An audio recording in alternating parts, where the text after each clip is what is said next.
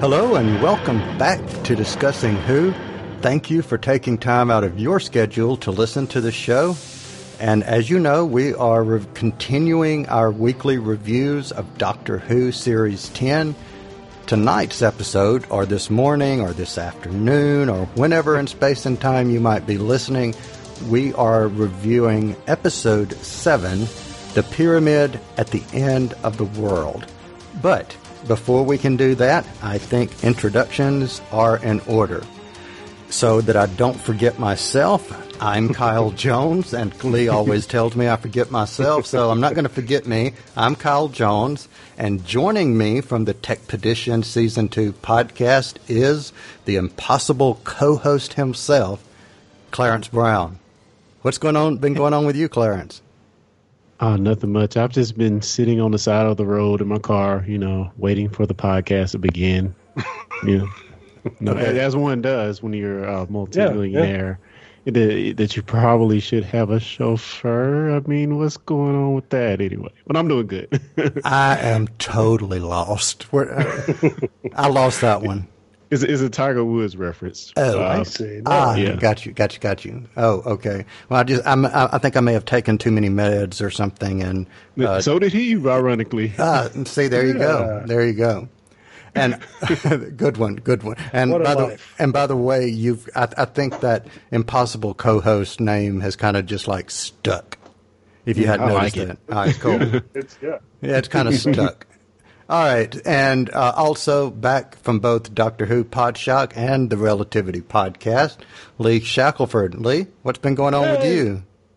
Oh, it's, uh, well, um, obviously, uh, running around in my workshop for one thing, and uh, getting too far away from my mic to come back in time to say hi. Ah, got you, got you, got you. I'm well, working on I'm working on scripts for uh, the next uh, round of relativity episodes. So um, it seems like it goes on forever, but I'm not satisfied. I keep going back and changing things. So well, here's what I think. I think you've had company this week, and you've had some of Groot's relatives uh, coming to visit. So you want to share everybody what I mean by that? well, I had a big tree fall in my yard, but yeah, yeah. Yeah, and I couldn't resist the Groot Or to reference. put it, yes, or to put it another way, I am Groot. You are Groot. well, as part of our introduction segment, I think it would be a good thing to acknowledge that as of this particular episode, we've reached a milestone. This is episode 50 of Discussing Who.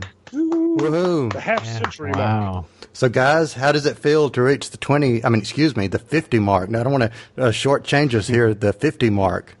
The 50 mark was many years ago for me, actually. I may say. I may say. Yeah. So, how How does you it gonna look a day over 25? There you go. It's it is um yeah I Kyle you're since this is your uh, your baby you're very much to be congratulated uh Well, it's not just uh, my baby. I couldn't do this at, at all without the, you know the two of you. I mean, seriously. true So, true true but um yeah I like hearing myself talk, um, but I don't like hearing myself talk alone. So, um, couldn't well said could not do it. Could not Yeah. do it. Not a one man show here. So um, I think we um, all deserve a pat on the back and say, you know what, fifty. So what are we going to do for fifty one? exactly Yeah, planning the future. So I want to I want to go back real quick to something you said. You said you're writing scripts and you're not just quite happy with it yet. yeah Got you.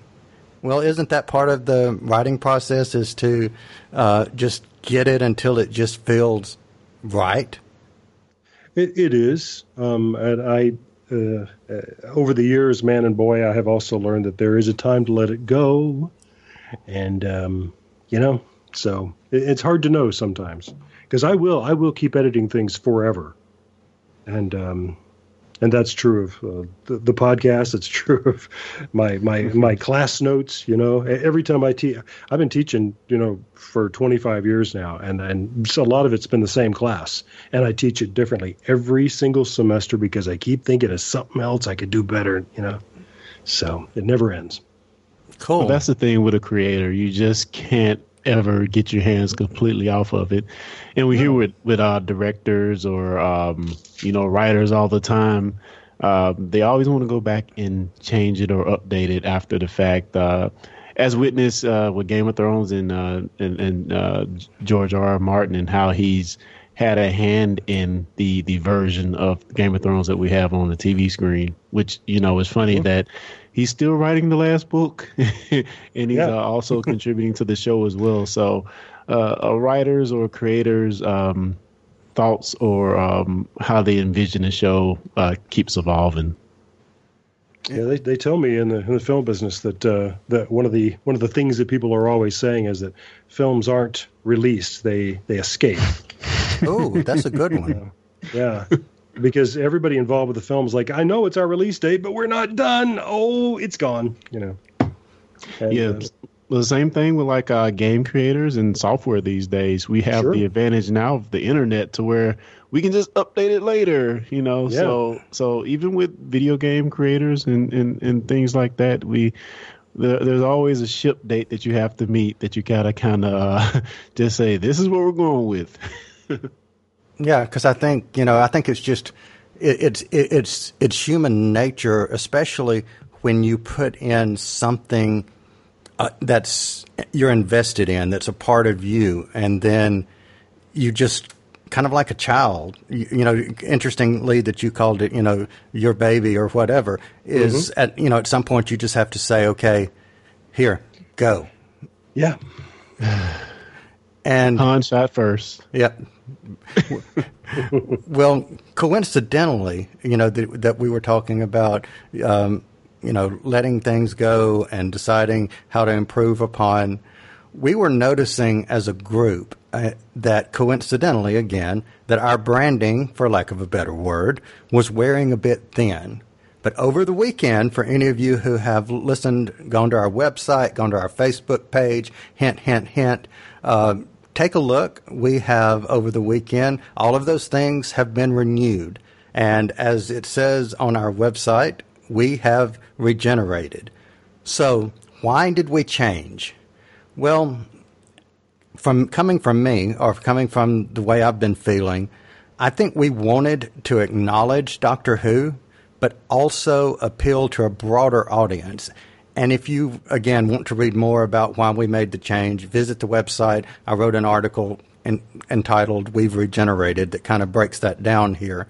But Clarence, you uh, or you and I both noticed something in regards to our branding while we were attending Southern Geek Fest a few weeks back. Would you mind elaborating, if you recall, on what it was that we noticed and what we saw and what spurred that conversation?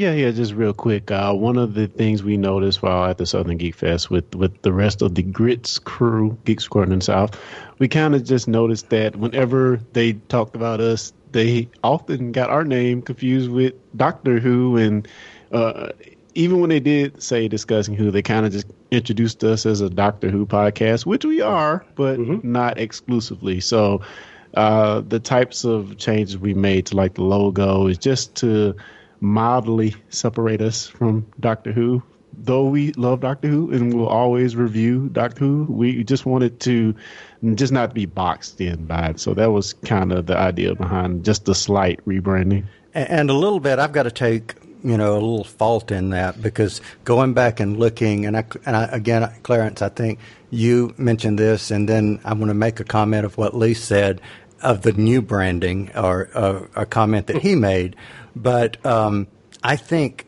not even realizing it just by default, everything was blue and, you know, even in our shirts, even in our cards, even in our website, everything had the blue coloring to it. So how could I n- not expect people to associate us with Doctor Who and then wonder why in the heck are they talking about comic books when it's when it really looks like Doctor Who?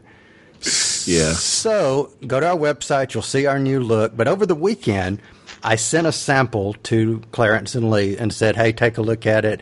And then he saw something, he being Lee, made an observation that I did not see, or should I say, choose to see. so apparently the coloring conscious. reminded you of who? Captain Marvel, who, who I know is your favorite character in the, uh, you know, in the current continuity in the in the DC universe.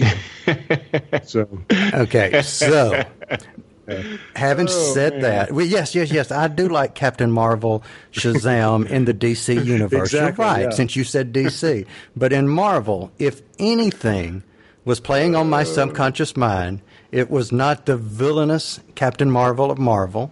not Whoa! Oh, no, no, no. Uh uh Instead, if it was indeed my subconscious, and leading into our news and events segment nonetheless, Yeah. I think it would have been someone, or I would have chosen someone a bit more wonderful. yes. So, news and events, guys. So here's how I want to say it. An- okay, here we here we go. An- okay, this is funny. Uh, okay, a, a new age is about to dawn, Ah. And uh, and the woman who all the world has been waiting for. Uh, trust me, I've worked on this. A woman who can get us out from under the gloom of perpetual boredom. Wonder Woman will be in theaters this Friday. And all my hopes are pinned on this movie and the magic of this story. Does anybody get an idea of where I got that from? All our hopes are pinned in it. I don't know. It sure sounds familiar. All right, well, listen um, to the uh, finished version, and it will make a 150% uh, explanation to you.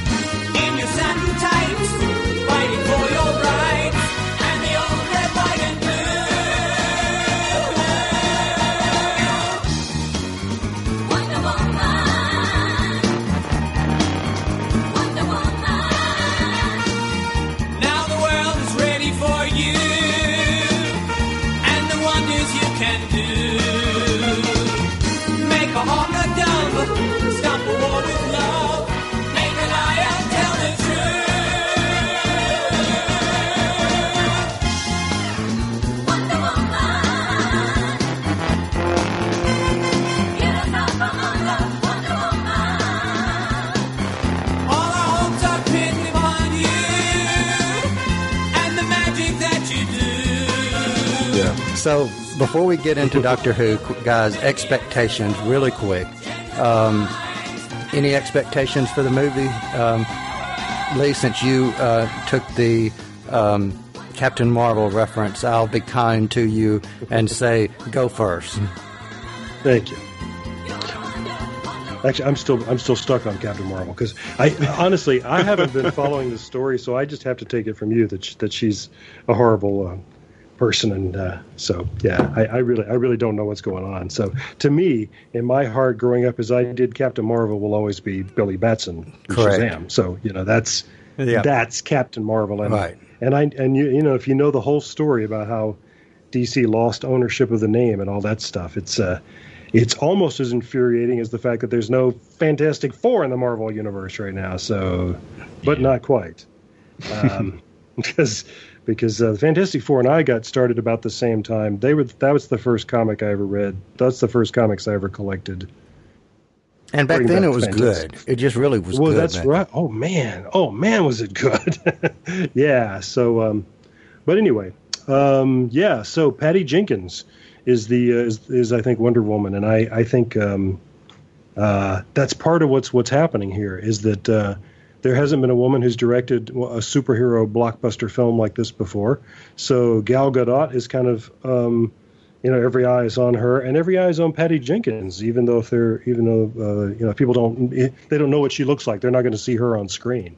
But this is the big test for her too. And when this film is the giant success that I think it's going to be I think this is going to change forever the way people think of women directing uh, these uh, big superhero films. And I more power to them you know Doctor Who has already proven that True. that women direct great action stories for that's that franchise. So so why not? Why not? But um, but you were seeing the reviews come in, and everybody except the Guardian of London has been positive. The Guardian, I don't know if you saw that or not. yeah, I saw that, but I'm like, you know Uh, what, man, man, well, anybody can be entitled to having a bad day at the theater, I think. But uh, man. you know, right, yeah. exactly. So what? Everybody else seems to love it, and uh, I can't wait to get in there, love it myself. What about you guys? Well, Clarence, I'm going to let you uh, mention a video that I showed you. So, uh, and, and also whatever you want to say about Wonder Woman. But I know uh, I, uh, you you had a very good comment as a response uh, to to the video. So you want to kind of tell everybody about that. Wow, I don't even know what my comment was. All right, But let me tell about the video, and I'll I'll I'll look up your comment. Well, while you're looking that up, let me go ahead and just give a few thoughts on Wonder Woman. Right now, it's sitting at 97% on Rotten Tomatoes, which is just freaking ridiculous uh, for A, a superhero movie, and B, a DC movie. So, Yeah. uh, man, it's just, I, I'm kind of excited about it. Uh, my thoughts on Wonder Woman, she was never really my character growing up. Uh, I think by the time I was growing up, uh, Hulk was uh the Incredible Hulk was on TV more than Wonder Woman. Although they did play Wonder Woman in the eighties as well, it I, it just never kind of uh, latched on to me. So uh, I think most of what I know about her is actually from you, Cal. And yeah, I'm I'm excited about this movie. It was good to see her for that brief moment in Batman v Superman. And yeah, I'm just I'm just um glad that DC is getting it right, and I can't wait to see a strong, powerful woman on screen. And inter- interesting perspective, uh, Lee, on the directorial, uh, the director of this movie. I, I didn't really think too hard about that, but you're you're exactly right. Uh, I hope it's a good, you know, debut for her as well in, in the superhero genre. But anyway, this YouTube video that we're talking about is pretty much a uh, smattering of hits from, I guess, the 70s until now, all Wonder Woman themed. And uh, the lyrics are changed up, and we get this video of uh, various Wonder Woman costumes, and it's pretty awesome. So if you're just even a, a mild fan, you should check it out. It's a lot of fun. I think my favorite version that was in the video is the uh, the I'm Every Woman remix. You know, I'm Wonder. I'm Wonder Woman. Yeah. yeah. So it's just a fun video by the, the guys over at Nerdist. So so you should definitely check it out. We'll drop the link in the show notes. Yeah, and uh, your comment was that, my friend, may be the best thing on the internet. and, and it was. I mean, I, I sit there and watched it over and over, and and I think my favorite one out of there was I am living in a Themyscira world instead of a material world. Right. that wa- that was good. And uh, ironically, um, or coincidentally, uh, whichever word you want to use, the lady who played the the Beyonce quote unquote Wonder Woman and the Whitney Houston Wonder Woman also played Hawk Girl in uh, Flash. I'm not Flash. uh, well, yeah, she did. I think appear in Flash originally, but um, but she ultimately was in Oh. Legends of Tomorrow. Yes, yes, that is her. Wow. Yep. I, so I thought it was an interesting tie-in. And speaking of Flash, an interesting tie-in um, from last week's finale. At some point, there was something going on, and Cisco, one of the characters on there, reversed the polarity of the neutron flow to get something to work. So that was th- that was like really really cool. As one does. Yeah, as one does. All right, so so guys, before we move on to comics, I want to uh, ask you guys something. Um, this was something actually I noticed this morning, and as we know, in the United States, yesterday was Memorial Day. Now, I noticed yesterday that several of the uh, people on my Facebook uh, timeline, especially comic book fans, had shared a patriotic Captain America standing in front of a flag uh, as a Memorial Day tribute. Now, earlier this morning, I saw on tw- uh, Twitter that there were a lot of people who took offense to this, considering Marvel's cur- current storylines.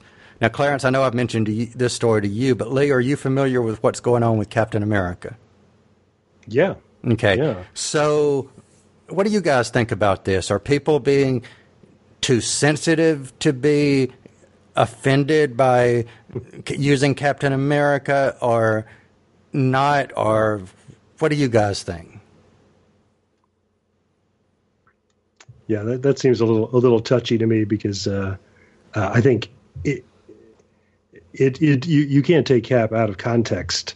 I mean, I I don't look at him standing in front of the American flag and think about him being an agent of Hydra. You know, I, Yeah. I, I he's he's got. Let me do the math. He's got seventy year history of being Captain America. I mean, Yeah. that's what I think of. You know, um, yeah, people should have uh, posted the uh, the the great uh, you know Jack Kirby cover of uh, Hitler uh, punching uh, Right, Captain exactly. America punching Hitler in the face. You know, that that would have been less ambiguous, I guess. You know, I think it's just it just goes back to as a creator, or you know, I know after seventy years you get to the point to where you're wondering, okay, how do I keep this character fresh? But on the flip side, there's it's almost like you want to say, is there a line that you shouldn't cross over? And basically, you know, associating him, even if they're coming out now saying, just give us to the end of the story and all will be explained. Well, you shouldn't have to give a press release that says, give us to the end of the story. Right. Yeah. you know. Um, so, so I was just curious what you guys you know, uh, thought considering, and one of the reasons I wanted to talk about comics was literally to enforce our new um, mantra our mantra, however you want to say it, that we're not just Doctor Who. So if you hear us, we may be a Doctor Who episode, but we're going to throw comics in just for the heck of it. So that's that was one of the reasons I wanted to bring up several comic things to, today. But switching back um, to Doctor Who, I, I want to mention that our friends at Crew to Who, that that is a group out of New Orleans. They were ha- will be having the New Orleans Time Fest or NOLA Time Fest. It will be this weekend. Look them up on Facebook and tell them that we sent you.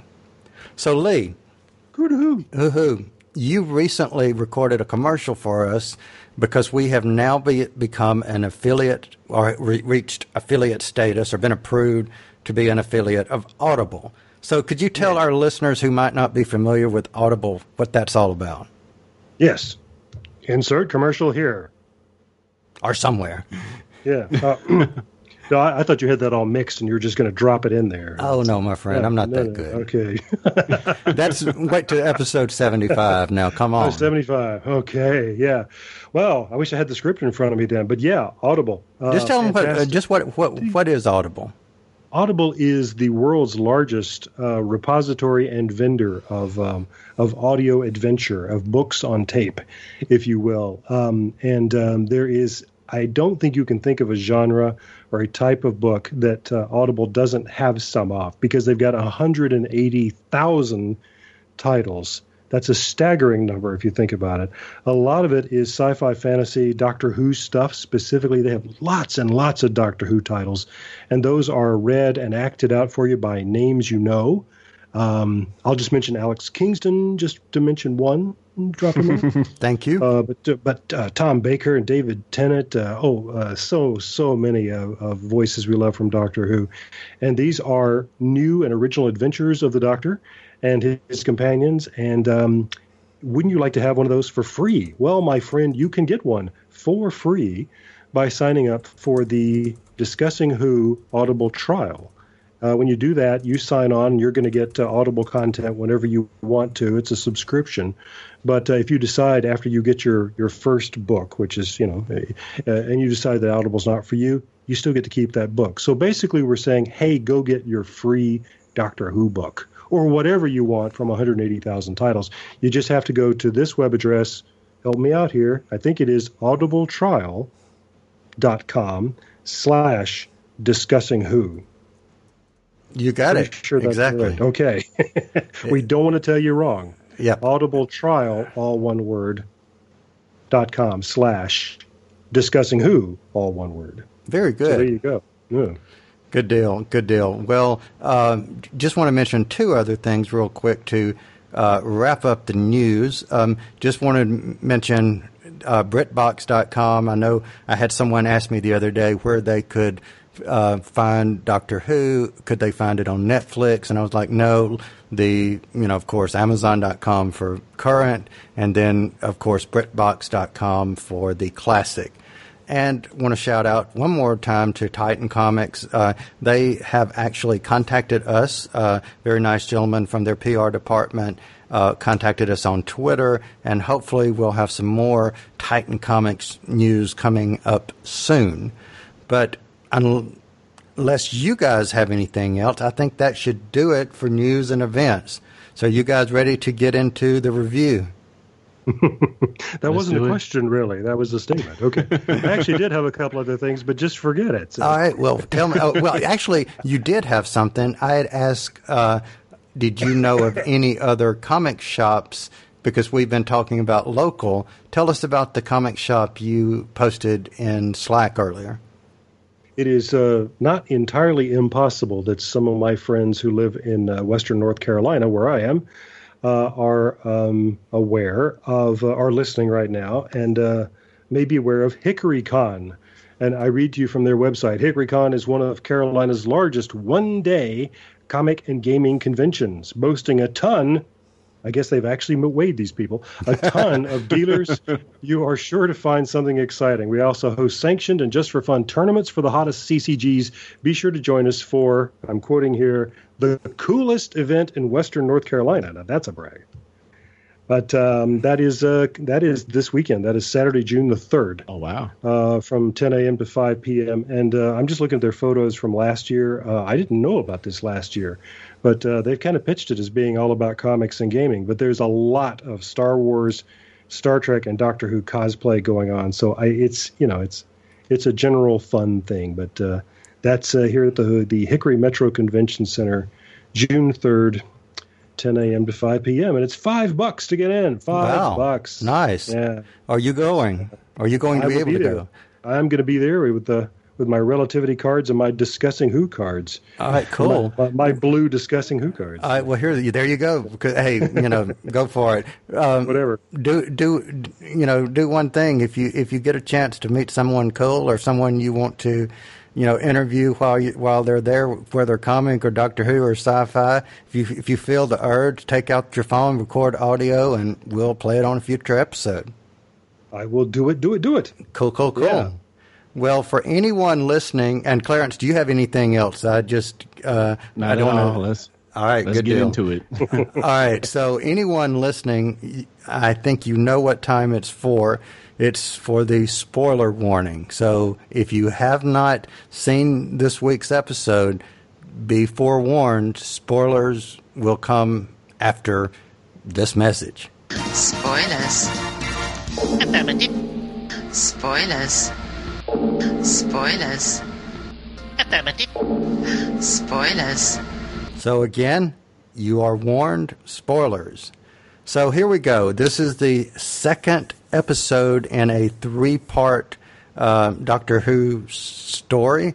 And I want to start a little bit with something that the doctor said at the very beginning that kind of set the tone. And it was a little somber to me, and I'm curious to what to know what you guys think. So, because so in it, he says, "The end of your life has already begun. There's a last place you will ever go, a last story you, or excuse me, a last store you will ever walk through, a last sight you will ever see, and every step you take is moving you closer."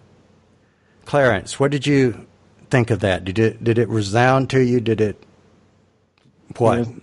Um, it, it sounded very dire. that's, that's exactly what I noticed about it. Um, I don't know. I don't know. I guess by the end of this episode, you see what they were alluding at. But um, yes, it, it is definitely foreshadowing shadowing the end of his run, and uh, I just think over the ne- next few episodes, it's just going to continue to get heavier and heavier. Uh, what did you guys think? Lee, what did you think? Um, yeah, I, I, I thought it, it's one of those um, lines of dialogue, one of those marvelous speeches that um, serves a lot of purposes all at once. It resonates with everybody who hears it because it's true. for you and you and you and me.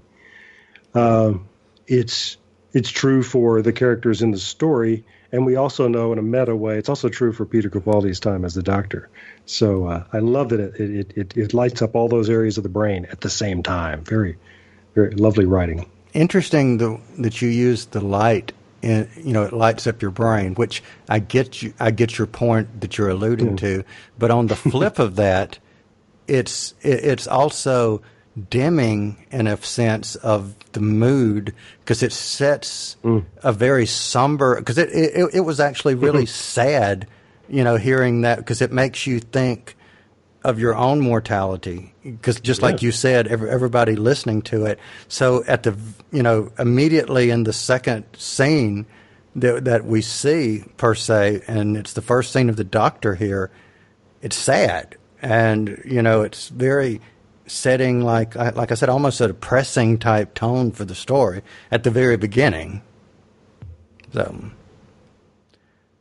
so let me ask you this um, you know let, us just kind of walk through the story. And Clarence I know you've just uh, come fresh off of watching it for the second time. So kind of set the stage for us. What was go- what what happened there at the beginning?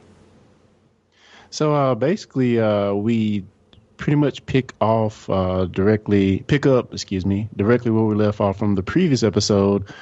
Uh, the doctor got that email or electronic transmission, whatever you call it, and he started to, um, and he's kind of briefed Nardole and uh, and Bill on what's ac- exactly going on, and we see that Bill has went on this date again the doctor kind of shoot her into, and uh, she's having a cup of tea, and once again she's interrupted, but but not by the Pope this time, but by uh, the UN.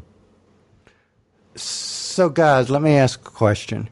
Did we think it was at first a little odd that they were using the UN and making him president again, as opposed to last time using UNIT and making him president again?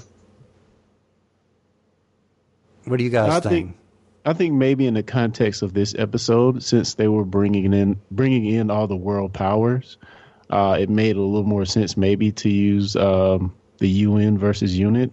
I don't know is, is is the unit a worldwide thing or just a UK thing? I don't know if I remember that exactly.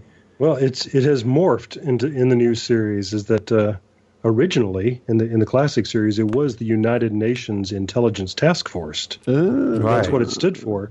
And now they've dropped the period between the U and the N, and now it's the Unified Intelligence Task Force. And I'm not sure I liked it better the other way. Yeah. Um, and I, I, I think now now they had to sort of stand astraddle the fact that they they've taken the United Nations out of out of unit. Um, and it is cool to have the Secretary General there representing you know all of the U, the UN nations. You know uh, that that's a great way to tell the story is to have one person who can walk and talk and and be everybody. You know. Um, so So- I, I, I like that. yeah. You so how long have we? When, when was this president of the world thing introduced? Um, I remember it in some of the previous seasons of New Who, but is it like a long-standing thing, or is it just a New Who invention? that would be I- Death in Heaven, first time I've heard of it. Lee? Yeah, yeah. I was trying to remember. It's definitely a new Who thing, but I couldn't. Yeah, Yeah, Death in Heaven with with Okay. uh, that was um, you know when Kate um, uh, Stewart and um, oh what you know what's her name with the glasses um, that dresses Ingrid Oliver's character. Um, yeah. can't remember Oswald. Os, Osgood. Yes, Osgood. Yes, Osgood. Yes, We had we had the Oswins, Oswalds, and yes, yes, Os- Oswin, Oswald, and Osgoods. So Yes. yes, uh, that was the first time I've heard of it, um, and I think that was the first appearance, quote unquote, of president of the president of Earth or president of the world. So here was my first thought: was you have John Simm coming back, you've got Michelle Gomez this season, you know, returning, and having said that. You only had so much budget. That was my first thought. Was do you want to um, you know, can you pay to have you know Ingrid Oliver come back as well as uh, is it Redgrave that plays um, Kate? I think I can't remember her Yeah. first name, but um, but anyway, that was my first thought. And then as we started watching the episode, that completely went out the window. Thinking it had nothing to do uh, with whether or not they could afford them. Those two characters were not dispensable. 'Cause, Yeah. you know, Right. Yeah. Yeah. Yeah. Exactly. Because every single UN person, pretty much that you, well, I, well actually, all four um, dignitaries throughout the course of this the story, bzz, were gone. So um, the two, let's talk briefly. Well, actually, you know what? It's 34 minutes into the show, and let's take a quick commercial break, and we will be right back.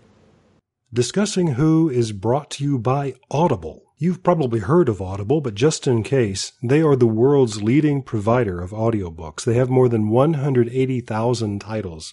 Let me say that again. 180,000 titles to choose from. Imagine a genre, they've got an audiobook. And these files play on smartphones, Kindles, tablets, in fact, over 500 different devices. Now, for fans of Discussing Who, Audible is offering a free download when you start a new Audible subscription, and you can choose anything at all from that vast library. But we know you want to get one of their absolutely fantastic Doctor Who titles, which include New Adventures of the Doctor, but also Torchwood and River Song, and they're performed for you by actors you know and love. Wonderful voices Tom Baker, Alex Kingston, David Tennant. The list goes on and on.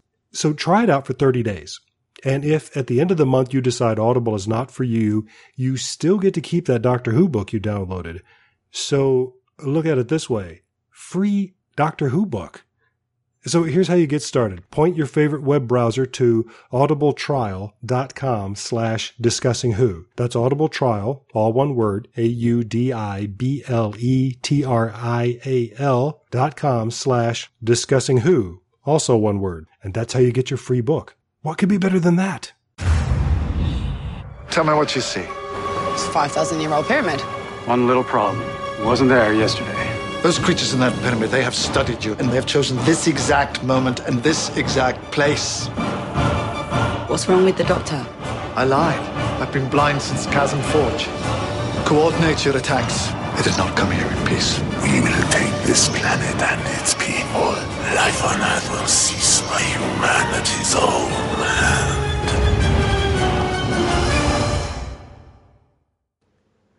All right, we are back, and we were talking about um, you know the pyramid at the end of the world. So, um, Clarence, I'm going to throw this one at you. The monks. Any any feelings about them? Any change? Do you like them more? Do you like them less? What was your feelings? Um, I'm kind of echo what I said in the last uh, our last review. I do like their uh, technological superiority here. I think that's really cool.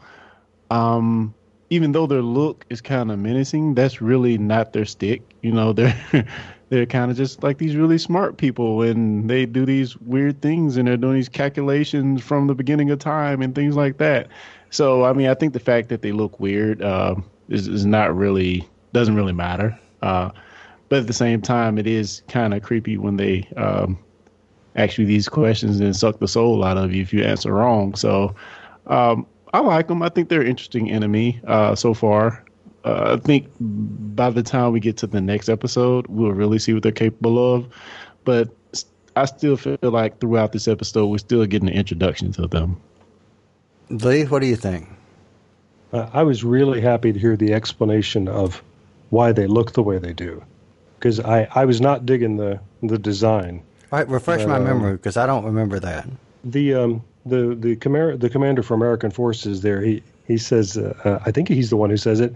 Uh, um, they say we've chosen these forms so we could look exactly like you. You know, so this is a body that they've chosen. He says you look like corpses, and the monk says you So are do corpses. Yeah, okay, got Yeah. you. I remember that now. And um, you know, it's uh, this has always been true of Doctor Who from the very beginning. I'll buy anything as long as there's a line of dialogue that at least refers to it, that explains it. Yeah. You know, in the old days, you know, this is in um, um, Masque of Mandragora that uh, Sarah Jane is for, asks for the first time ever in the series, why does everybody seem to be speaking English everywhere we go? and the Yeah. doctor says, well, that's because you're with me. Yeah. and then Yeah. we drop it. And, you know, Yeah. and I thought, okay, I'll buy that. I just wanted somebody to acknowledge it. That's you know, that's great. So uh, the same thing here. I like that. You, you, you that's what that's what you look like to us. So yeah, we're trying I, to blend I in. totally It's, forgot that. But it's great. So that leads the question then to be asked, or poses the question if that's not what these creatures are, what in fact are they? Yeah. yeah. What do they really look like? Exactly. Yeah. Well, you know, I want to know what you guys think of. Speaking of the monks and staying on uh, talking about them, I found it interesting that they're basically trying to take over the world, but what they're looking for is not for fear, not for duty, not for anything like that, but the whole thing of we're the only ones that can save you, nobody else can, and people are going to come to us and get saved. You know, we're the ones that are going to save you because you're going to ask us to. Yeah, the whole "let me in" type of thing. Yes. Uh, I mean, I found that very funny because, again, by the end of the last episode, we see that they're uh, running these simulations to try to find a way to take over uh, the Earth. And the way they do it in this episode, I wasn't really expecting it because in this episode, they are just simply waiting for us to destroy ourselves and then giving us a chance to uh, continue. Um, felt very different from the kind of vibe I got from the last episode, whereas it looked like they were trying to find an entry point to um, feel like more of a force, force, forcible takeover versus a um, we're going to wait till your chips are down and then you're going to need us type of takeover.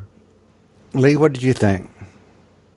Yeah, I, I, I'm hung up on all, all this stuff too. I, I, I watched the episode twice, back to back, and just just loved it. I just um, sidebar Murray Gold.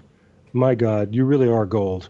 The, the, I just love this score for this episode so much, and it's and it's almost in, it's all it's scored almost all the way through. The music never stops, and uh, I just thought that was thrilling. But um, uh, but then after getting out of the getting my head out of the show for a little while and starting to think about it, I'm not sure all the logic hangs together, and I and and they may tie it up brilliantly in part three, but I still don't quite understand what the monks want and why Yeah. we have to love them and why they are getting four people who speak for the, the military of the earth even even if the, the four of them said hey we love you you know and they bought it that still doesn't buy them the planet that's that's just not how that works No, but and, and and and it escapes reality to think of someone quote unquote who has no power technically in the world view. I guess Right. if if, if Yeah. the, the doctor is indeed in in you know the Doctor Who universe the president at that point of the world, then Mhm. or then I guess she if she's representing him, I guess then she does have you know have Yeah. the power but but the whole That- that- thing of giving you know the emotion of, of of that being the key which is just kind of odd uh, it's dramatically brilliant i mean the, the heartbreak when we realize oh wait bill actually does have love not for them but for the doctor. And that may actually work. And apparently it Yeah. did. I mean that's just hmm. that made the hair on the back of my neck stand up. It's the, that that's a horrifying idea because this is this is violation. This is this is real rape what's going on here. To it, this is it, it's it's a it's a relationship abuse. You know we want you to love us. We're going to destroy you but first you're going to love us. That's just it just makes you want to vomit You know, but but So- you know, you look back through history, and any type of force or you know any you know um, you know ruler. Look at you know look, look at um, you know you know just go back through history and look Yeah, at any one, of yeah. the you know any of them, and you know part of those personalities need that you know they yes they they ultimately on some level want you to feel duty to be loyal to them they want you to have fear of them but they do want that adoration they do want that you know, embracing the love and, and all of that. So maybe that's Moffat's way of kind of painting them a little bit as that, perhaps. Oh, that that's how I read it. I I just thought this this is so creepy because it's so true. Yeah. Um, yeah. And, And and, uh, and go ahead. ul- I was saying ultimately she didn't give herself over to save the earth, but she gave herself over to give the doctor sight, which again I found extremely weird. Um, of course, in that moment she wanted to save the doctor, but uh, not weird that she would make that decision, but weird that the monks would accept that as a term of um, of, of getting her. You know because I thought their whole aim was to uh, take over the world. So But is there something uh, else going on with the monks that Yeah. manipulated them to getting to the point of where they got with the doctor? So, you know, I, I think it was Lee. I think you were the one that said when we get to next week, you know, all may be revealed. but, you know, I'm looking at it from the perspective of asking what else is going on because yeah, um, I find it also interesting that these beings have these strings or strands, and by moving these strands, they can ultimately change reality. And that's, eh, you know, you're basically controlling time, space, reality. So Moffat has created, we don't even really have a name for him yet, but he's really created some very powerful beings, whatever they are. Yeah. That's and that's right out of classical mythology too. The the, the fates are, are literally weaving uh, all of time. Uh, True. They, have got Tr- true. they've got strands that they're they're weaving, and uh, in the Wagner operas, we uh, we get to see them doing it. That's uh, that's a great great moment in that that thing. So yeah, these are these are the fates. And ironically, there is a character in Marvel Comics, uh, and actually, he's Psylocke's, uh, Betsy Braddock's older brother, and his mutant power was, and he's cuckoo. I mean, totally off his rocker. He he makes um, Legion look sane to kind of put him, put him into context. Yeah. But uh, his power was being able to change reality by b- doing the same exact thing that the monks were doing. So, that image. Yeah. yep.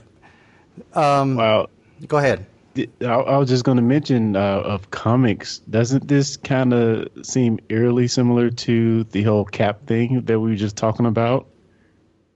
How uh, well alluding to the preview of the next on. Ah, uh, yes, very good. What, what we see is it very much seems like that cap story we we were talking about. We hated so much.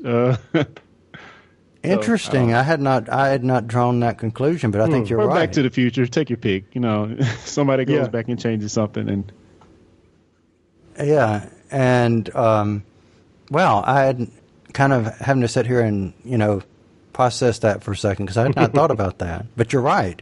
You're you're 100 percent correct.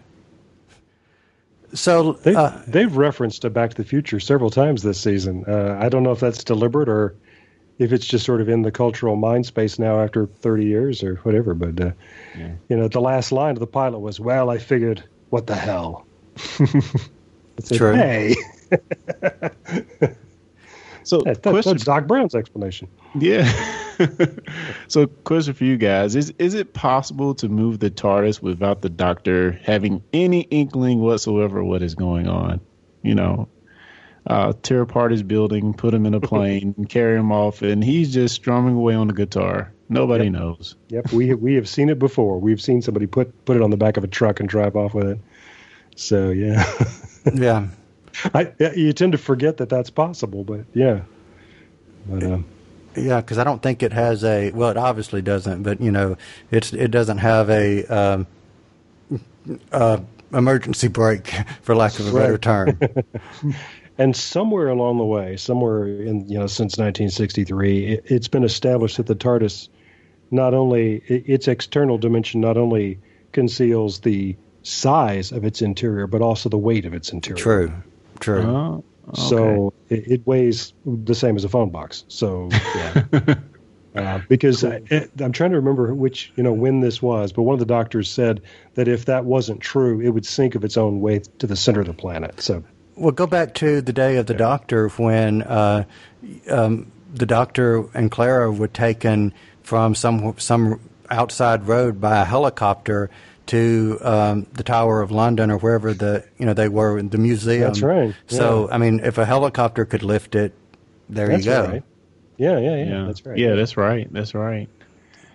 Um, what do you guys think about the the scientist? So, I um, really want to talk about Erica. I really want to get to yeah, All right, go for it. Yeah. I'm, I'm I'm I'm with you guys. Go for it. Well, what what on the second watching, second time watching it through, I realized this is either a, a, a thing that isn't fully developed, or I'm just being really stupid. But it seems like the whole catastrophe happens because her her hungover lab mate yes, is doing the job that she was supposed to do that day. And she's not doing it because the oaf that she shares the flat with broke her glasses. Oh, I did not get that part. I, I didn't get. Wow. Well, and what what I didn't catch until seeing it the second time was is that that scene cuts in right after the, a speech about how the the the the the the, un, the unraveling of the world is uh, the, that, that has already been set into motion.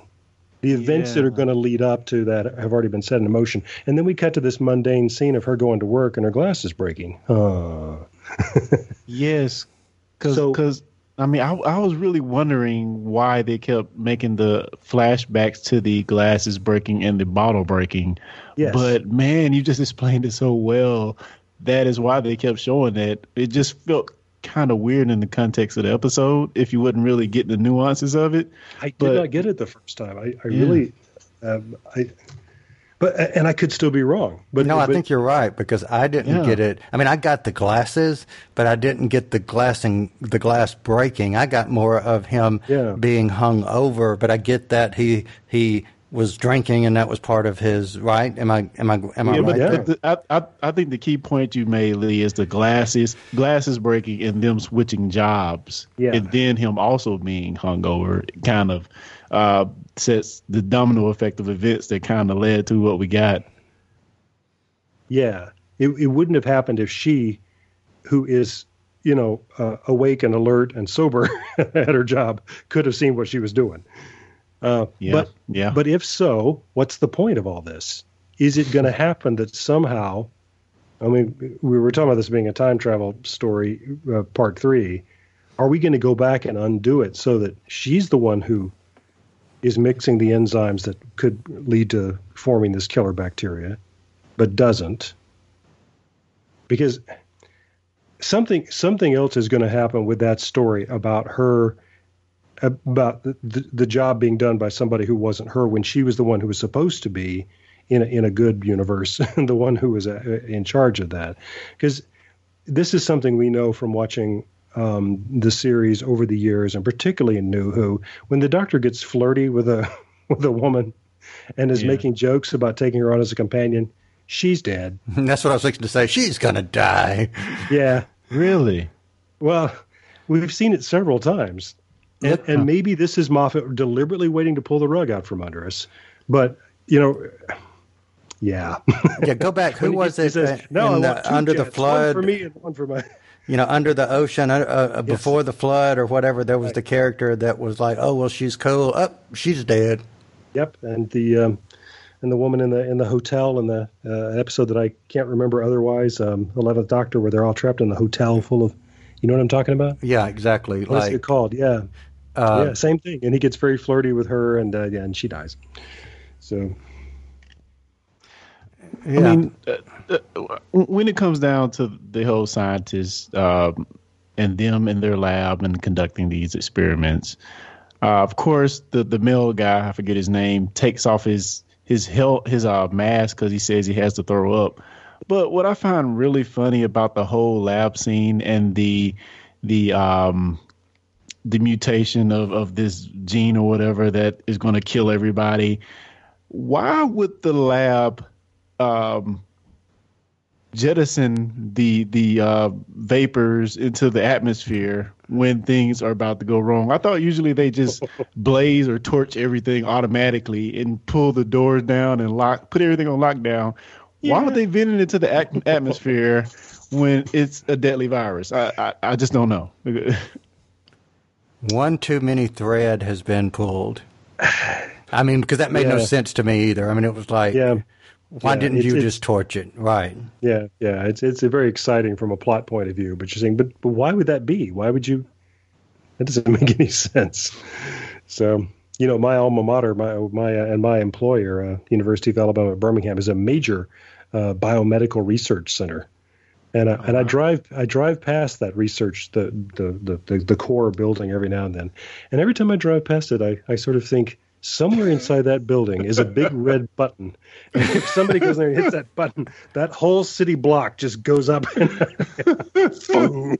I guarantee you. All right. He said it here, 8:30 p.m. Central Standard. Time. That's right. When, when that uh, when the, when that crater happens in downtown Birmingham, it's like, hey, Lee called it. It wasn't us. But uh, but yeah, for all I know, what they do is when they develop something uh, supernaturally deadly like that, they just vent it into the air once an hour, every hour, just like, like this, this place. oh man. The only thing I can say there is one too many threads got pulled Yeah, yeah. because it, would makes no sense. Interesting. No, it doesn't. But I don't know. I it, it still may all come together in the third season. See, uh, in the third episode. See, I, I'm still back on the one from from last week. If you're going to run a simulation of of the the world as it exists, why would it have the doctor in it? Yeah.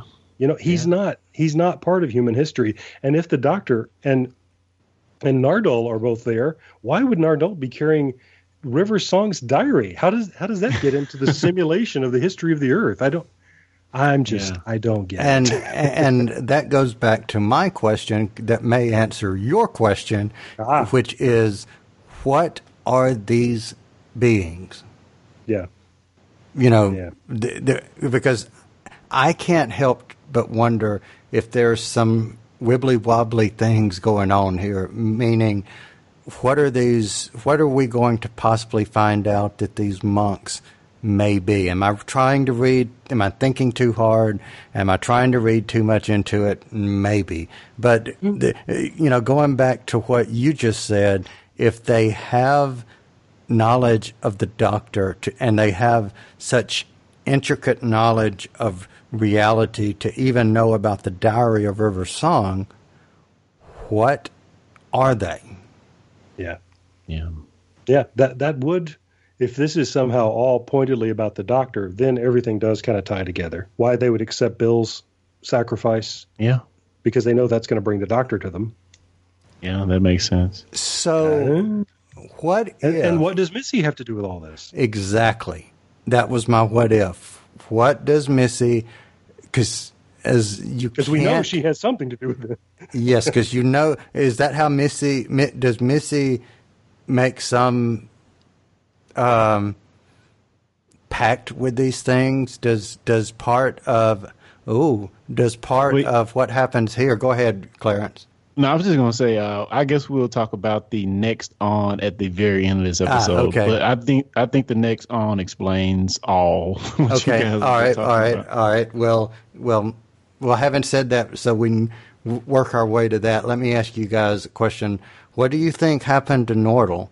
Or uh, we see him passed out? What, what do you? What was your guys' take? Well, he said that um, he got some of his parts cheap or something like that. So I guess he has human lungs now or something to that effect. That's why it it uh it, it affected him as it did, and it also would explain why in the um the the oxygen episode why he couldn't um, ah, good. take off his mask rather than uh, the doctor. So Yeah. You know, Nardole might not be around too much longer from the looks of it. But he's back next episode. We know that. oh, is he? Yeah. Oh, okay. I I didn't notice. I see. Here, you, way- see, here you were talking about the next time, and then saying, "Oh, I didn't know." That's right. But yeah, he, he is in the next on trailer. That reminds me, this is kind of a sidebar, but I did go back and look at uh, my uh, stash of Fifth Doctor adventures uh, just to f- to find out. I had this memory of him being out in space without a spacesuit on. And, and I found it. It's in four. It's in the last part of four to Doomsday, and he does have a helmet on. Ah, He's Huh. still he doesn't have any kind of a pressure suit on. I mean, it's his it's his you know his cricketer's outfit with the top coat, but he does have a helmet on. So I just wanted to throw that out there. The uh, uh, see the photosynthesis from the celery provided enough oxygen. There you go. yeah. Yeah, I always love the way that how that business played out. Hey, you said as long as you had an explanation, you could go right, with it. I yeah. gave, I just Yeah. gave an explanation. Yep. No, they. well, so so guys, do we think this whole blind game has been played a bit too long? Um, what has been three episodes um, of him being blind and having to deal with this uh, kind of Nardole telling him what's going on from behind the scenes, and and uh, I guess it all came to a head in this episode.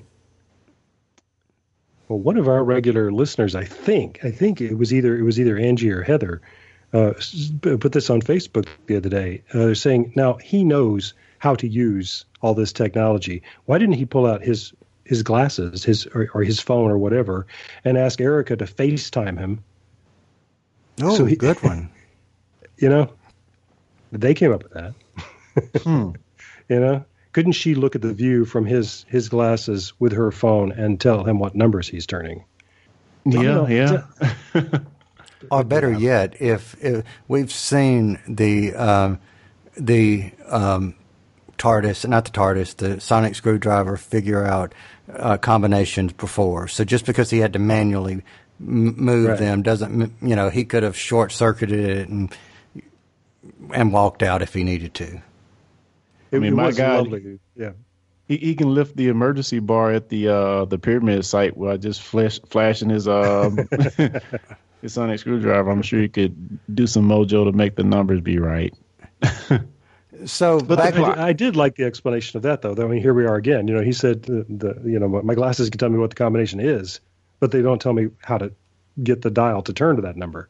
And I thought, man, no, that makes sense. That's what it would do. So uh, I get it, but but it is. It's a magic wand. I mean, if it was a different story, he would have just opened the door with his sonic screwdriver and walked through. So it, you know, we.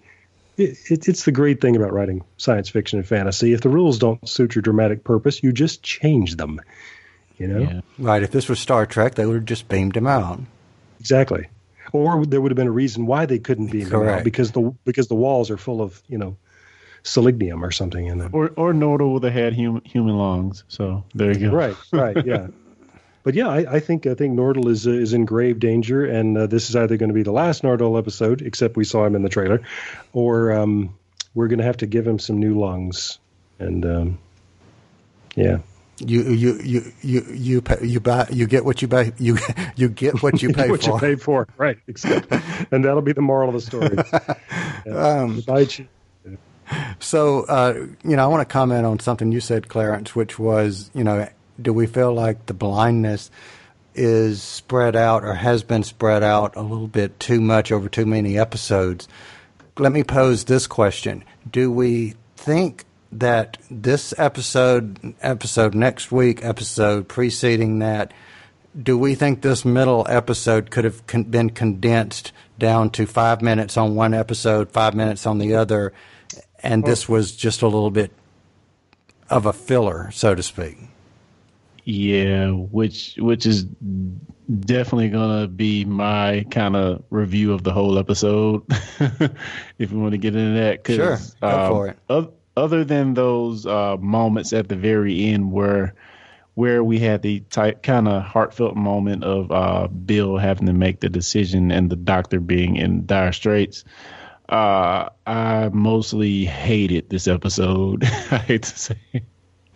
I did not like it at all. I felt, you know, after having such a good episode before and seeing the the preview for the next episode, it definitely definitely felt felt like filler and um kind of is is a big departure from the last several episodes we've have had that have been really really good. Um yeah, I thought the whole president of the world thing felt extremely cheesy and um for them for this to have tried to come off as such an epic moment of um, the pyramid in the desert in, in, in Iraq, wherever they were, somewhere uh, made up place, um, cross section. Uh, for them to Made up a stand. yeah, made up a stand.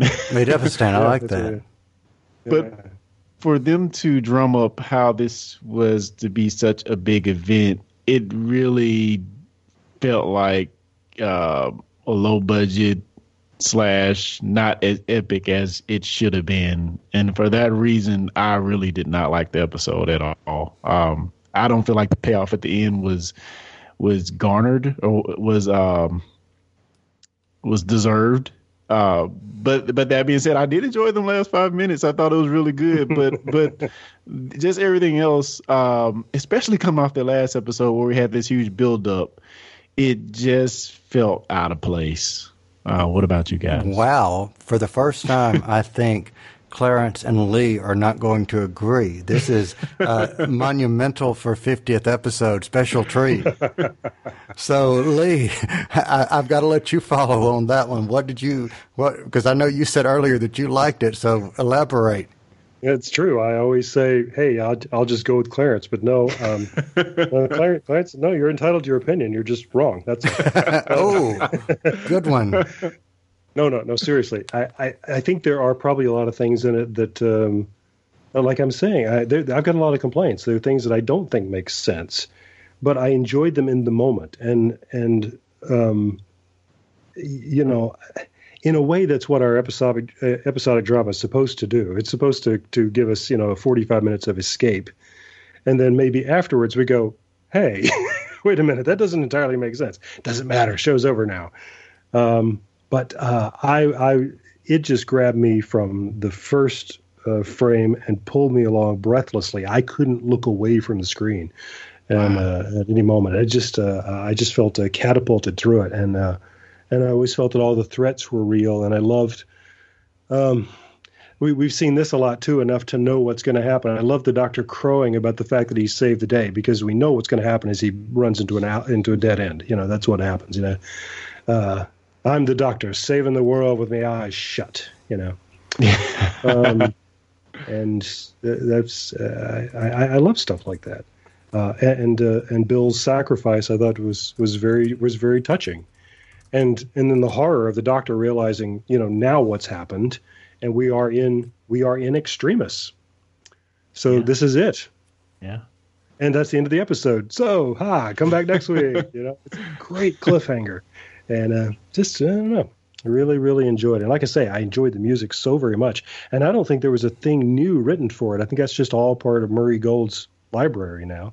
Some of it was part of the uh, the Eleventh Doctor theme. In fact, the dun dun dun dun dun dun dun dun dun dun. you know, so- Yeah, Yeah. so uh, I love it. Okay, so here, here, let me go here. So here's here's my you need to be somewhere in between. And I think I am. I think I really am because I, uh, you know, on first watching, I, I, you know, I'm, I'm I'm kind of leaning toward what you you were saying, Lee. You know, I enjoyed the episode. I was not bored in the episode. I, you know, the last five minutes. Oh yes, you know, was, you know, you saw the story pick up. But Clarence, you made a comment earlier uh, this afternoon saying that you were going to try to watch them, you know, for the second time. I also did that, and in my second watching, it took about 15 minutes to watch because I watched the first maybe seven or eight minutes uh, at the beginning, and I hit hit fast forward, fast forward, fast forward, and to the very you know, and to the very end of where he's trying to figure out the combination. So that was my 15 or 20 minutes of the show, hence my question of taking a little bit here and a little bit there and putting it over the, the two episodes. So for me, it, on first watching, I enjoyed it, but is it an episode that I'd go back and watch again? Yes. Is it knock knock?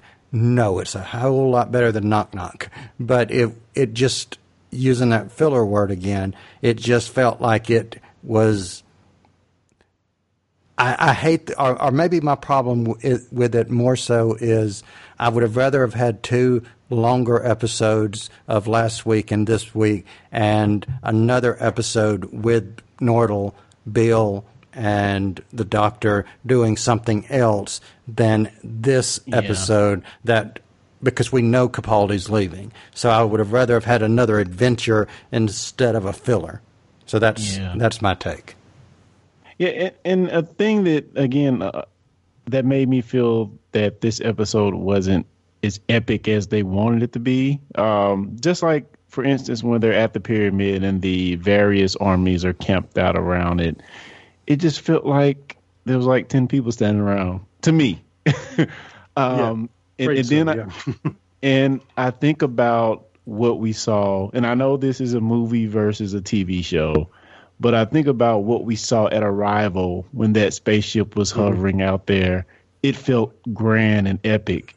And again, this is a TV show. I do understand that, but it felt like very low cut and and not as epic as it should have felt. Like even at the moments when the doctor were giving his his I'm the doctor's uh, dialogue,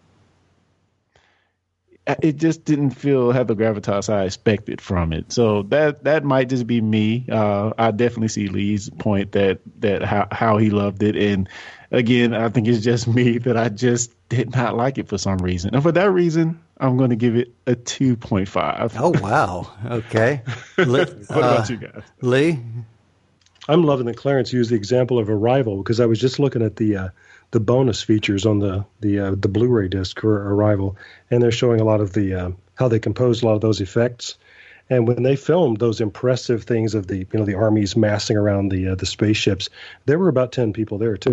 that that's all CG. Every one of those vehicles, the buildings, everything. It's it's fantastic. But yeah. So that we saw what that looks like when you don't go then and add all the, the, the armies of the world. Uh, All right, so I need to invest in some sound effects and do the ding, you know, like ring the bell of the, uh, you know, you in your corner, you in the other corner. Ding. ding. That's No, hilarious. no, but, but you know we're not we're not uh, we're not fighting here because I think I think we both see that there's there's some there's good things in this and some some things that you know got serious questions about. I really I'm afraid that the the third part of the the monks trilogy we're not going to get the things tied up and explained that I am hoping to get explained. I I just I feel it in my bones. We're, we're Oh, not come on, Lee. Lee, come on now. So- Say something nice. Please, say something nice. Here's a theory for you. Missy is going to save the day by giving up her regenerative powers, and in the process of which we're going to see her walking backwards through her her lives, and so she will briefly turn into John Simm. How about that? And She'll she'll save the Doctor and the world by uh, with her sacrifice. No, I have a little bit more faith than Missy. You want to know what my theory is? That this whole thing was her plan in the first place. Bingo. Oh man, that would be disappointing. But a lot more likely. Yeah. yeah, well, yeah, yeah. Or, Hmm. or, or uh, what about this? The the um, meddling of the strands somehow releases the John Simm version from the Time War, and that's how he returns. Because I mean, we assume that she regenerated. I mean, he regenerated to her after the Time War, so or or somewhere in the Time War. So maybe he gets released because we. I do know at some point they're they're supposed to ha- be on screen together at the same time, not in a regeneration scene, but together. So maybe hmm. something happens that brings him back. Because we've only got five more episodes after this one. Yeah. Oh, that's something I, I was going to say about. Uh, you, you, were saying that it, it you wish. Um, uh, I don't want to misquote you, but you. I thought the gist was you were saying you, we wish that we weren't going to tie up three whole episodes. Correct. with Yep, This that's the story. gist. And I remember that um, at the time when I was trying to avoid spoilers about the season, that I read somewhere that this season is going to have two three-parters. Hmm. So, if if I was reading that right, and if that's actually true, then yeah, once we get out of this one, we've still got another one waiting. So I would assume 10, 11, and 12 would be your three parter. Uh, uh, that yeah, yeah. That seems smart to.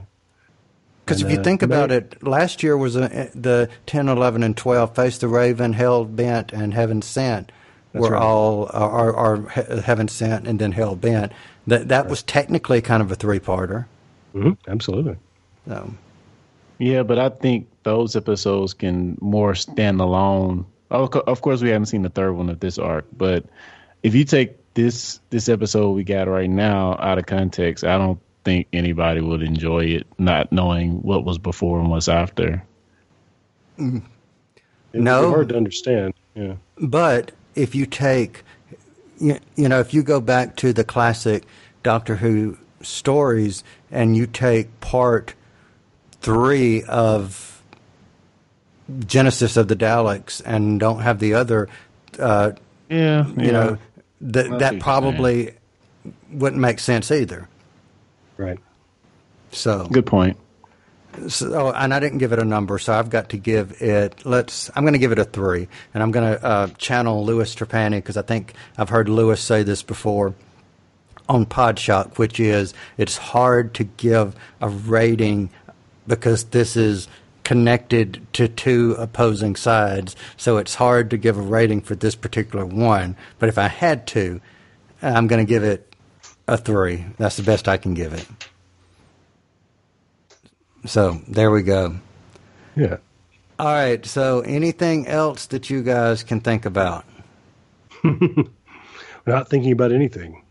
All right. Well, the only thing I can think about is if anybody is listening to us through iTunes, if you would, if you're using iTunes, you can do this. It's easier, I think, to do it on your uh, computer than than on your mobile device. However, if you can, you know, leave us some feedback, uh, rate us on iTunes. Does that uh, help us? Yes, it helps us get. Um, discovered actually. It helps uh, more the more ratings we have the more likely that we will be featured in the top 50 top 100 of whatever category uh, whether it be doctor who comic books or whatever.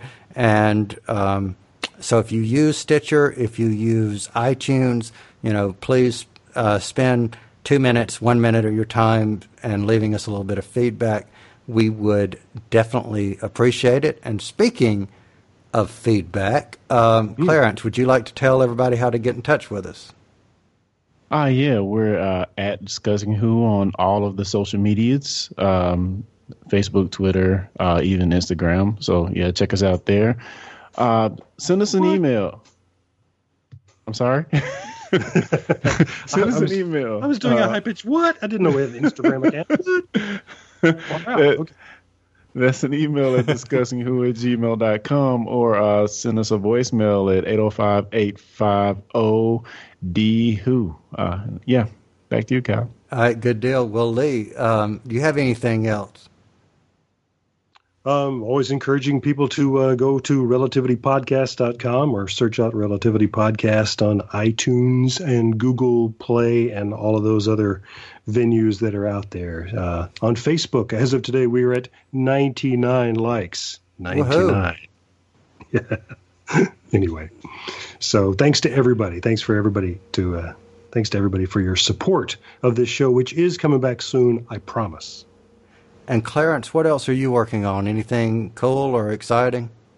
Uh, nothing this week, man. Just uh, just glad to be back on the podcast, and uh, yeah, stay tuned. Maybe we'll have something about Wonder Woman coming up pretty soon. yep, Wonder Woman will be coming It's up pretty soon. And. Yeah, if yeah. this is this is episode eight this week, so this will also be the finale of class in the U.S. So we will also have coming up yeah. soon our class review. So you mean that review we recorded like six months ago? Yes, yes.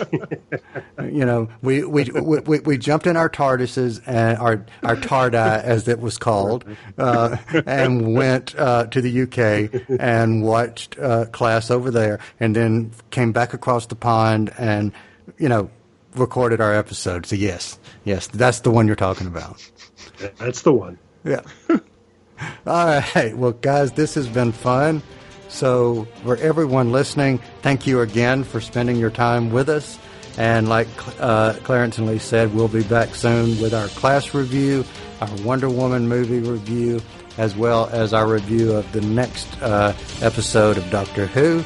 So thank you again for listening, and we are out of here. You've been listening to the Discussing Who podcast. Discussing Who is made by fans for fans. No copyright infringement is intended. Show us you're fans of the show by liking us on Facebook, following us on Twitter. You can find us on the web at www.discussingwho.com. Want more Discussing Who? Find us on iTunes, Google Play Music, Player FM, the Doctor Who Podshock Alliance, and more. Send us your feedback to discussingwho at gmail.com, or if you'd like, simply record a voice message and send that to us via your smartphone, tablet, or computer. We want to hear from you.